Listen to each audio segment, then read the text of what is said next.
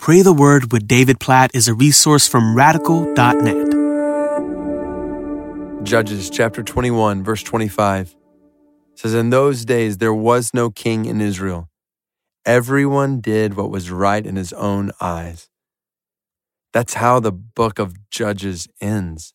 No king, everybody doing what's right in their own eyes. And it is a hard book of the Bible to read, to see the effects of no leader, specifically no leader who loves and worships and knows and is following God and is leading people to follow God.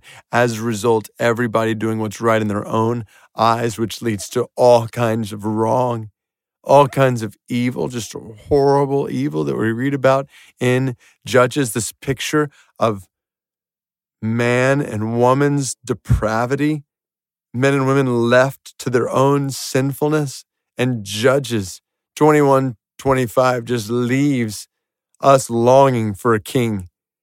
And not just for any king. We don't we don't need a king who's evil like us. We need a king who is perfect who is right. Not just in his own eyes but is righteous in every way that's the longing the book of judges leaves us with and in this advent season we realize that this longing is met in Christ, that Jesus is the King we have longed for, the King who is right in every way, righteous in all his ways, just and good and holy and loving and merciful and caring and compassionate and strong and wise, all the things we would want in a leader Jesus has. Do you realize that in your life right now? You have in Jesus the leader whom your heart most wants, most needs, most desires. He is the perfect leader of your life, my life. Oh, God, help us to trust Jesus as He leads each of our lives. Lord, help us to listen to your word, to trust your word, to obey your word.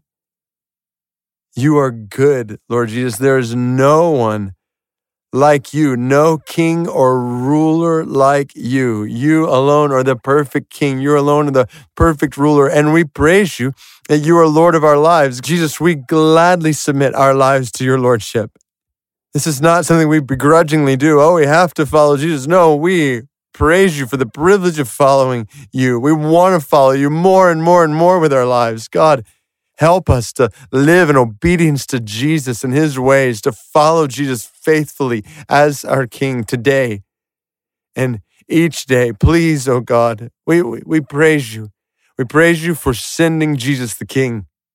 We praise you, Jesus, as the perfect King. And we pray today, help us to follow you. Help us to honor you as King. Help us to advance your kingdom. Help us to tell others about you as King, especially during this time of year. God, there's so many just easy opportunities to share the good news of why you have come, Lord Jesus, and what you have come to do and how you rule and reign as King. So help us, we pray, to share that good news during this season.